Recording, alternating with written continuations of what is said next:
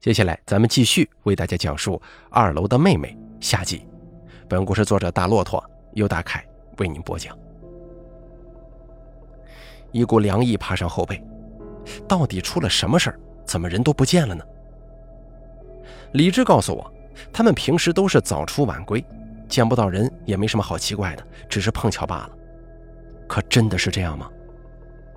我又想起了二楼的妹妹，心中开始不安。出门来到王鹏的门前，伸手敲了三下，可是无人应声。这个时候，我注意到门是虚掩的。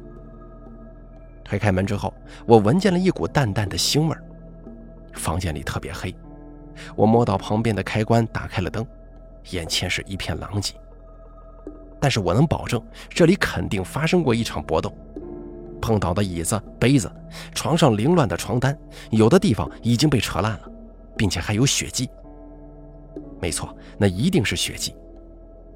我蹲到墙边，仔细观察着墙上红色的印记，是一枚血掌印。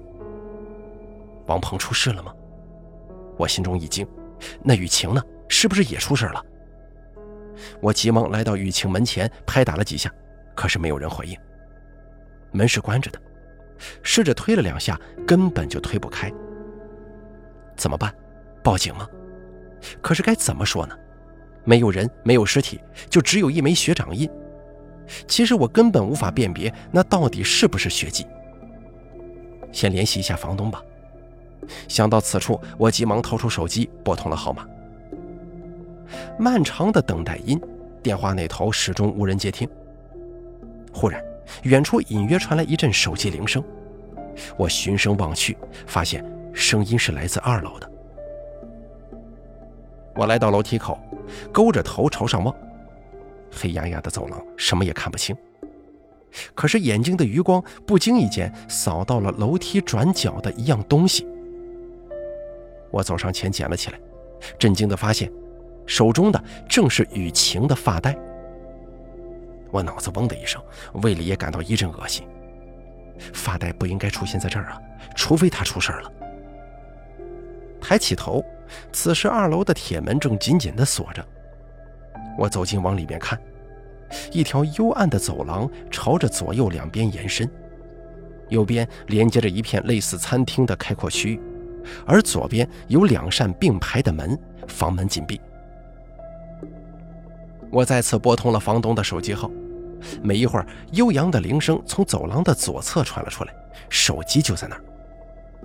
怎么没人接电话呢？一定出什么事了吧？我推了推坚固的铁门，这里过不去，还有没有别的入口啊？出来客厅，来到院子里，外面不知什么时候下起了雨。楼房外墙上有一根白色的导水管，从楼顶一直延伸到院子水泥地面上。管不了那么多了，我抓着结实但是有一些湿滑的管道，一步步的往上爬。踩在窗户下的空调机上，我钻进了屋里。里面黑漆漆的，眼前出现一台亮着屏幕光的手机。原来房东把它落在这儿了。我打开手机照明灯，前方出现了一道门。光线照在门上，我惊呆了。几条粗壮的木板横在门前，死死地给钉住了，下面还堵着一张桌子呢。他在害怕什么？非要用这么夸张的方法来堵住门呢？我小心地走到门旁，摸到墙上的开关，灯一亮，整个房间一览无遗。这是一间卧室，陈设简单，一张单人床，一个大衣柜。这里也没有人，他们都去哪儿了呢？我试着去搬门上的木板，可纹丝不动。这里出不去，接下来该怎么办呢？我内心十分焦急。到现在为止还是一头雾水，什么线索都没有。但是门前的木板告诉我，这里绝对发生过什么，是不是还有什么漏掉的地方我没发现呢？外面的雨越下越大，声音嘈杂。我走到窗前，合上窗户，回过头，忽然看见床上的枕头下露出了钥匙的一角。我走近，掀开枕头，意外地发现下面还压着东西呢。那是一个黑色的笔记本，封面用厚厚的牛皮包裹。翻开第一页，眼前赫然出现“日记本”三个字。这是谁的日记？是房东的吗？我或许能够从这本日记里发现点什么。想到这儿，我就开始快速的翻阅。六月十二号，天气阴。医生建议我准备一个日记本，当然不是为了我，而是为了妹妹。他让我用日记记录下来每天妹妹的身体状况还有心理状况。他嘱咐我一定要尽可能详细的记录。我那可怜的妹妹呀！六月二十日，天气阴。医生对我的日记很满意，他让我继续下去。他说这样做的举措并非毫无意义，这关系到妹妹的康复。医生的话令我备受鼓舞。晚上回来的时候，我特意买了只鸡，不知道妹妹爱不爱吃呢。六月二十四日，天气阴。妹妹的胃口非常好，我这次又买回来好多肉。七月二号，天气阴。妹妹今天在屋里大吵大闹，我告诉医生之后，医生的脸色不太好。他说妹妹的病情有些反复，建议我多安抚她，如果可以的话，让她养一只宠物。宠物，我觉得这个主意不错。一只可爱的猫咪，谁会不喜欢呢？七月三号，天气阴。我不知道该怎么办了，那只可怜的猫只剩下一个脑袋。孤零零地躺在笼子里，这是妹妹干的。她现在吃的越来越多了，她让我给她再买一只。七月五号，天气阴。赵医生今天过来了，他问我为什么最近都没有去找他，我支支吾吾的，不知道该怎么回答。他要见一下妹妹，没办法，我只能带着他来到了妹妹的卧室。七月七日，天气阴。赵医生再也没来过了。我今天去他的诊所里找他，可是他的助理告诉我，赵医生已经几天都没来了。七月十一日，天气阴。妹妹的病情越来越糟糕，我觉得她已经开始对楼下的房客下手了。我得阻止她，不能再让她下楼。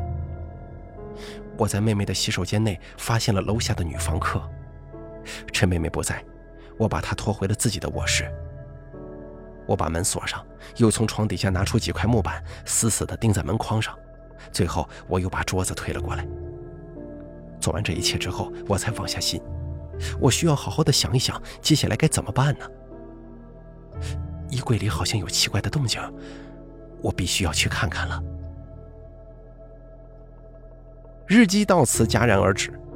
我合上日记，快速的消化着里面的内容。虽然感到震惊，但是我心中早有准备。只是我没想到，他现在真的已经开始吃人了。雨晴肯定就在他手里。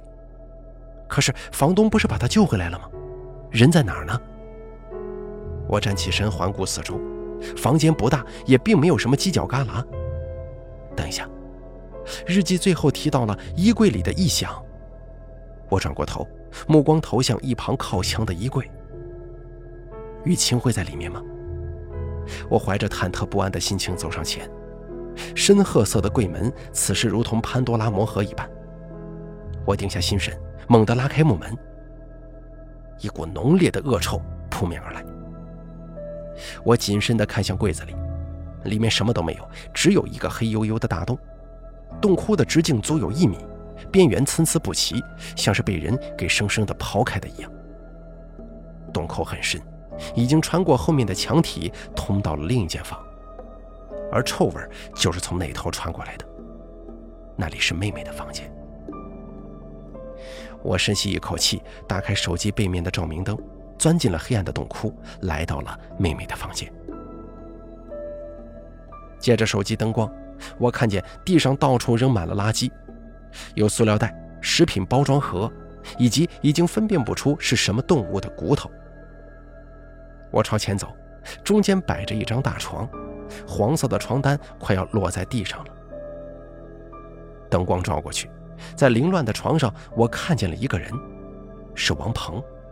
他躺在那儿一动不动，像是睡着了一般。我心中一惊，悄悄地靠近床边，想要叫醒他。拍他的手刚抬起来，我整个人僵在原地了。王鹏死了。为什么这么说？因为他整个躯干就像是一块破抹布一般残缺不全呢。他赤身裸体的躺在那儿，胸腔已经被掏空，只剩下两排渗人的肋骨，右边的胳膊也不见了，伤口边缘参差不齐，像是被人给生生拽下来的。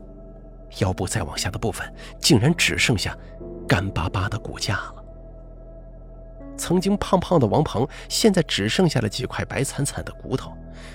我胃中突然感到一阵恶心，但是强烈的恐惧感又让我忍住了呕吐的欲望，因为我，我想起了那天晚上，在楼下看见妹妹胳膊里抱着的那个洋娃娃，原来那不是什么洋娃娃，那是王鹏啊！可怕的女人，你都做了些什么？你又把雨晴怎么样了？这个时候，身后传来一阵轻微的响动，我转身。光照的尽头有一扇玻璃门，好像是卫生间。门是虚掩的。我轻轻走过去，推开门，呛鼻的血腥味儿迎面扑来。我遮住鼻子，看向里面。里面的瓷砖上到处是水渍和血迹，旁边有个白色的浴缸，里面盛着红色浓稠的液体，一些骨架在上头若隐若现的。我强迫自己移开视线。照明灯射向厕所深处，墙角里躺着一个人，正是雨晴。他还活着。雨晴全身被粗绳捆绑，头发凌乱，嘴上还被贴了一块胶布。白光之下，一双充满恐惧的大眼睛正死死地盯着我。他还没出事，一定是王鹏比较肥胖的缘故，所以妹妹才先吃了他，暂时还轮不到雨晴。我悄悄上前示意他不要出声。嘘，是我。我轻声对他说。他认出了我，重重地点了一下头。我撕开了他嘴上的胶布。他干裂的嘴唇抖了两下，但是没出声。他眼睛里闪着泪光，不知道是因为害怕还是激动。我费了九牛二虎之力才解开他身上的束缚。雨晴直起身，动了一下胳膊，然后一把抱住了我。我能感到他冰凉的身体一直在颤抖。别害怕，我带你出去。雨晴抹了一下眼泪，又点了一下头。于是我就带着他开始朝洗手间外走。就在这个时候，脚下传来剧烈的晃动，沉重的脚步声正朝着这边走来。我赶紧熄灭手机，拦住身后的雨晴，躲在门后偷偷向外观察。砰的一声。卧室门被撞开了，巨大的身影出现在门前。虽然没有灯光，只能看清他的大概轮廓，但我肯定，这就是房东的妹妹。他拖着巨大的身躯走了进来，每走一步，整个房间似乎都在跟着颤抖。他的手中拿着一截像是树枝一样的东西，一边走一边啃。我想到了王鹏缺失的胳膊。女人走到床前，一屁股坐下，床板被摧残的发出难听的吱呀声。他扔掉了那只胳膊，转而一把抓起床上的王鹏，就像是抓起一只小鸡一样，低下头猛烈地撕咬起来。王鹏的躯干在巨大的体型前，就像是一只破娃娃，不停地抖动着。恐怖的撕扯声让我感到头皮发麻，身后的雨晴也在不住地打颤。忽然，女人发出一声嘶吼，把王鹏随手甩了出去。王鹏的躯体准确地砸向我身前的玻璃门，咣当一声，门被砸碎了。我连忙拉着雨晴往后退了几步，碎片掉了一地，盖在了王鹏残缺不全的脑袋上。我一动不敢动，警惕地听着外头的动静。妹妹会不会发现藏在厕所的我们？或者说她会不会饿了，转而来找雨晴呢？我不敢再想，紧张的盯住门外。不过庆幸的是，什么也没发生。我们就这样在黑暗的寂静当中煎熬了十分钟。外面忽然响起沉重的呼噜声，他睡着了。机会来了呀！我急忙示意身后的雨晴跟上，两个人小心地迈过地上的玻璃碎片。在经过王鹏的尸体的时候，身后的雨晴发出了低声的尖叫。我回过头，只见他正捂着自己的嘴巴。我没再说话，两个人加速朝房门的方向逃去。我拉开一条门缝，让雨晴先走，自己再侧身出了房间。可是关门的一瞬间，我又看了一眼屋里，床上的女人一动不动。雨晴已经来到了楼梯口，被锁上了。她看着被死死锁上的铁门，露出了绝望的表情。我忽然想起之前在房东的房间捡到的那串钥匙，急忙掏了出来。一共有五把钥匙，也不知道哪个才是，只能一个个的去试。雨晴站在一边默不作声，焦急地看着我，重复着开锁动作。快点啊，快点啊！我一边在心里催促自己，一边不停地换着钥匙。我紧张到手指发抖，一不小心钥匙从手中脱落，金属碰撞的声音在寂静的走廊里格外响亮。卧室方向传来一声怒吼：“妹妹醒了！”我急忙捡起钥匙，迅速的开锁。不远处，卧室门“砰”的一声被撞开，巨大的身躯挤出了门框，妹妹径直朝着我们的方向冲过来了。哎，打开了！我兴奋地喊道。我一把推开铁门，两个人飞也似的冲了出来。回身刚把铁链锁上，忽然一只粗壮的手穿过铁栏，抓住了我的胳膊。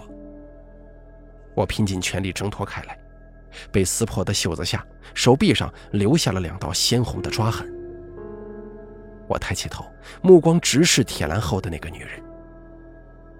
我从来没见过如此丑陋的长相，坑坑洼洼的脸上横肉堆叠，歪扭的鼻子，还有快要挤在一起的凶狠的眼睛。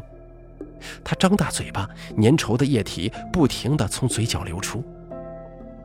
他朝我嘶吼。用身体不断的冲撞铁栏，我感觉眼前的铁门似乎撑不了多久了，急忙转身下楼。我们两个人头也不回地逃出了房间，逃出了石庄新村，奔跑在雨后潮湿的马路上。我甚至紧张到想不起来要去报警。来到人声鼎沸的酒吧街，被来来往往的人群包围，我们终于停了下来。雨晴转过身，忽然一把抱住我，嚎啕大哭。她哭了很久，最后晕了过去。警察跟着我回到了这里，但是他们只从房间里带出了房东。我焦急地跟警察说：“这里还有一个人的，他的妹妹在里面，就是他绑架了雨晴，还杀了王鹏呢。”一名民警对我说：“我们搜查过了，里面只有他一个人。”也没你说的什么尸体啊！不对，你们一定搞错了。他还有个妹妹，我见过他的，我还见过王鹏的尸体。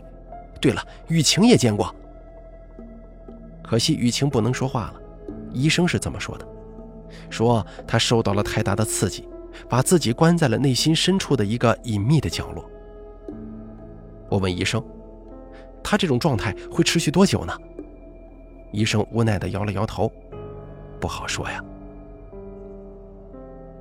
我望着警察离去的背影，感到无限的落寞。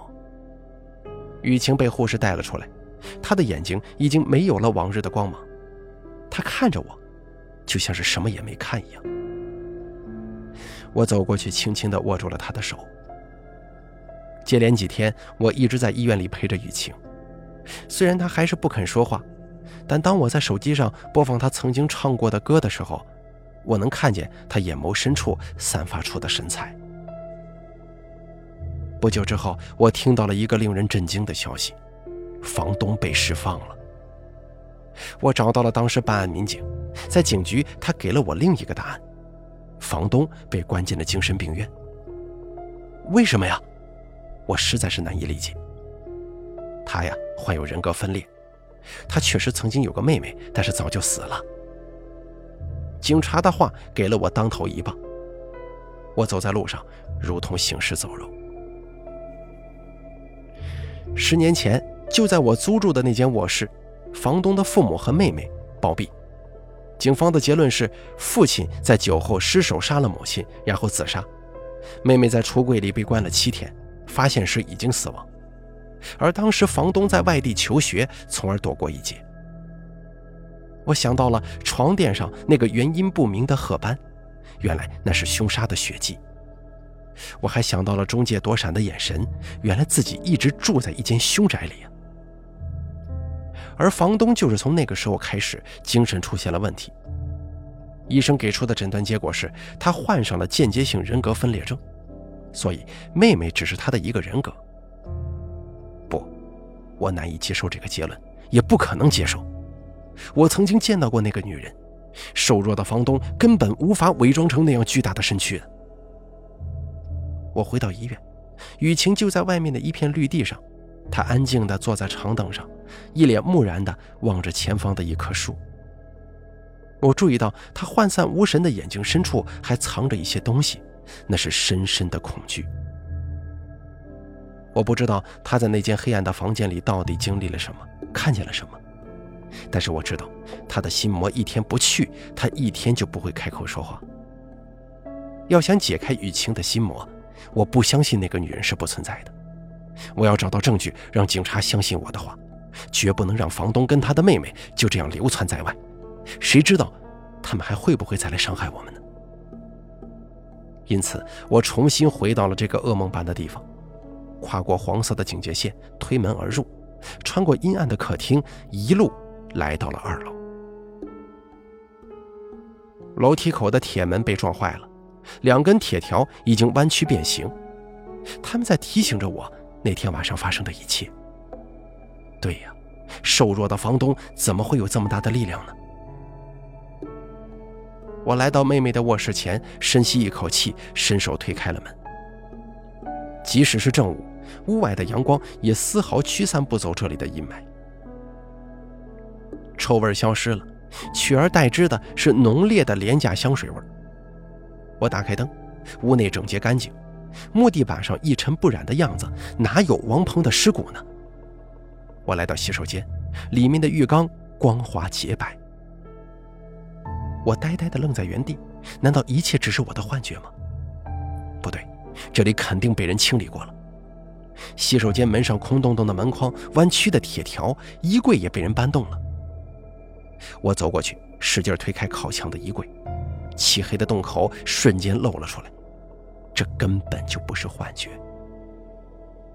忽然，身后有人在碎碎低语，我赶紧躲进了洗手间。没事的，没事他们找不到的。这个声音再熟悉不过了，是房东在说话。我贴在墙上，紧张地倾听着外面。他从医院跑出来了，为什么还要回到这里呢？房东好像进了屋，他好像在柜子里翻找着什么。找到了，找到了。屋里传来房东惊喜的声音：“找医生的，赶紧藏起来。”我偷偷的把头伸出洗手间，只见房东身穿一身医院的病原服，手里拿着一件衬衫，晃悠着出了门。他一定知道那个女人的下落，尸体也一定是他们藏起来了。我要找到证据报警。想到这儿，我急忙跟了出去。他朝走廊的另一头走去，我悄悄地尾随在后面。穿过餐厅，房东进到了最里面的一间房。我透过门缝朝里面看去，这里像是厨房，但是看不见人的身影。里面传来窸窸窣窣的声响，他在干些什么？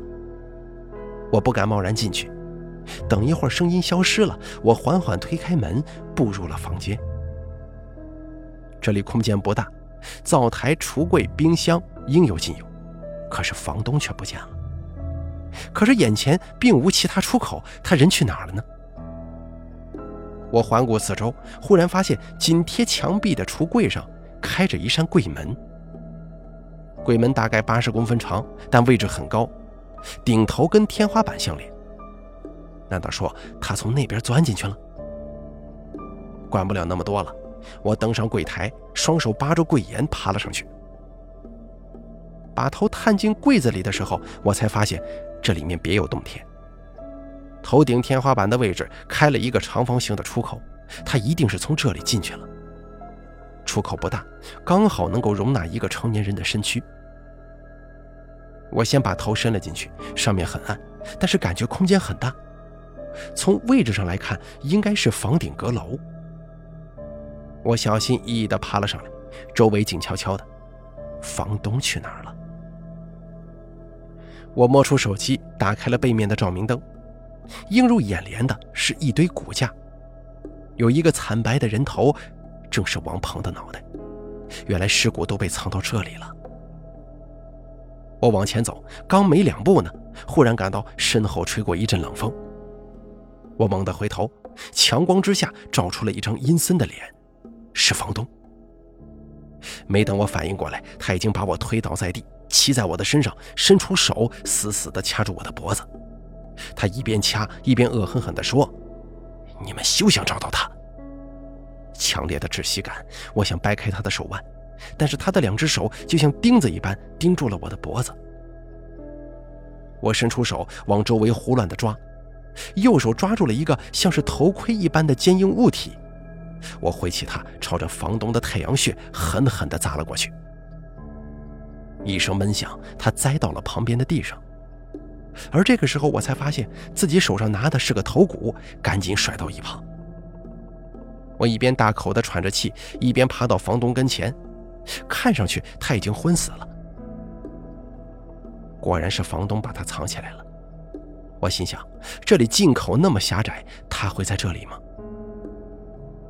我捡起摔掉的手机，站起身，继续往前摸索。脚下感觉被什么东西绊了一下。我低头一看，是一件衬衫，很像是刚才房东手中拿的那一件。房东就是在找这个，他有什么重要的呢？这是一件男士的衬衣，衬衣胸口的位置像是有血的痕迹。房东刚才说是赵医生的，我忽然想起他在那天晚上造访之后就消失不见了，恐怕也是遭到了妹妹的毒手。我伸手摸进血衣的口袋，里面装着一张名片，还有一本蓝色的小册子。名片上是赵海峰的名字，后面的职称是航海第三精神院主任医师。我收起名片，翻开了小册子，里面写的都是一些诊疗记录。我快速翻过，到后面几页的时候，里面记录的内容引起了我的注意。病人开始出现一些新的变化，首先是声音。当另一个人格出现的时候，病人的嘴里发出了女人的声音，并不是那种刻意的模仿，而是真正的女生。同时出现变化的还有病人的指甲开始变尖，头发也在以肉眼可见的程度在变长。今天我查阅相关的资料文献。从中找到了一篇瑞士医学家费尔南德斯博士发表的文章，他刊载在两年前的一本学术期刊当中。文章中提到了一个相似的病例，上面是这样描述的：研究对象在发生人格转换的时候，其生理特征也随之出现明显的变化。不同人格展现出不同的变化，变化内容包含了声音、形貌，甚至是体格。到最后，对象成了一个完全陌生的人。原来之前有过这样的先例呀！今晚我准备做一次实验，用手机记录下病人转换时的生理变化。我再往后翻了几页，都是空白的。可是这上面记录的内容让我汗毛直立，这完全超乎了我的想象。难道他们真的是同一个人吗？想到这儿，我猛然回过头，房东还静静地躺在地板上，他干瘪的身躯像是晒过的鱼干。不可能的，绝对不可能的！我摇了摇头，这一定是假的。不过册子里提到医生曾经用手机进行过拍摄，那里面一定记录了真相。既然他的衣服被丢在这儿了，恐怕手机也在。我得想办法找到他。我打开照明灯，开始四处寻找。右边角落里有个破旧的床头柜，在柜子上我发现了一部银色手机，拿在手中发现手机已经关机了。我长按开机键，过了十几秒钟，屏幕亮了。这就是赵医生的手机吗？我迫不及待地点开相册，在里面发现了一段最新的视频。点击播放键，画面中出现了一个人的身影。镜头里，房东坐在一把椅子上，地点好像是妹妹的房间。镜头后面出现一个男人的声音：“你准备好了吗？我们可以开始了吧？”“嗯。”“我想知道，现在跟我说话的人是谁？哥哥还是妹妹？”“是哥哥。”“你感觉怎么样？”“呃，不太好。”“发生什么事情了？”我有点担心妹妹，她不太好。具体是什么表现？她吃的越来越多，脾气也越来越坏了。我能见一下妹妹吗？就现在？我觉得你最好还是不要见她。怎么？她不想见我吗？不是这样的，你不用担心，我只是跟她简单的聊聊天，谈谈心而已。可是。没什么可是的，你让我见见他吧。我怕我妹妹会伤害到你呀。为什么你会这么想？你觉得他会怎么伤害我呢？怎么了？他要来了。病人情绪开始出现不稳定的情况，我觉得人格转换已经发生，妹妹就要来了。我的天哪，我从来没见过这样的情形，她的身体一直在变大。竟然还在增大，脸上出现了变化。眼前的一切已经超出了我的认知范围。我的天哪！我真希望……视频到此戛然而止，言语无法形容我看过视频后的惊恐。房东就在我的眼皮底下，生生的变成了那个面目全非的女人。他们竟然真的是同一个人。身后传来一阵响动，我转过身。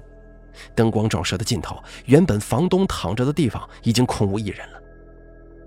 我倒抽一口凉气，他去哪儿了？而这个时候，地上出口处的亮光忽然消失了，有人盖住了他。我胡乱地拿着手机照着周围，却不见一个人影。你在哪儿？我发狂似的大声喊。身后传来咕咕的声音，这个声音似乎在哪儿听过。没错，就在刚才的视频里，这意味着妹妹要现身了。我转身，妹妹巨大的身躯已然出现在我的眼前。此时他正低着头，宽大的肩膀不停地在抖。我急忙熄灭手机，强压住内心的惊恐，趁他还没发现我，要想办法赶紧出去啊！凭着记忆，我悄悄地往出口那边摸索。空间变得出奇的安静。妹妹像是隐藏了起来，一点声音也没发出。但我知道她潜伏在暗处，就像野兽靠近目标时的隐匿。我哆嗦着身体，在地上慢慢的爬行，双手终于在地上摸到了一块凸起，找到了。我推开石板，下面瞬间涌进了光。我刚要把身子探出去，妹妹巨大的身躯如同猎豹一般把我撞到几米远的地方。我捂着剧痛的胸口，绝望地望着亮光的地方。我知道自己失去了仅有的逃生机会。妹妹又淹没在了黑暗之中。我睁大眼睛望着黑暗深处，感到一股热浪般的气息朝我扑面而来。他冲过来了。我起身往后跑，脚下的地板在剧烈的晃动，身后的喘息声如影随形。我在黑暗里没命地跑，就像是一只无头苍蝇四处乱撞。最后，地上的一个杂物把我绊倒在地，来不及起身，巨大的黑影已经扑了过来。轰隆一声，地板碎裂，我跟他一起摔了下去。飞扬的尘土呛得我连连咳嗽，我艰难地从石堆当中爬起。哎，这是哪儿啊？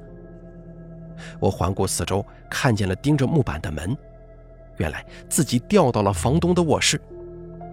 我飞快地冲到窗户前，推开窗，爬出窗户，抓住一旁的导水管往下爬。妹妹大叫着挤出窗户，玻璃碎片掉落一地。他踩在空调机箱上，想要伸手去抓我，我急忙躲避。没等他再次出手，机箱承受不住巨大的体重，连同妹妹一起掉了下去。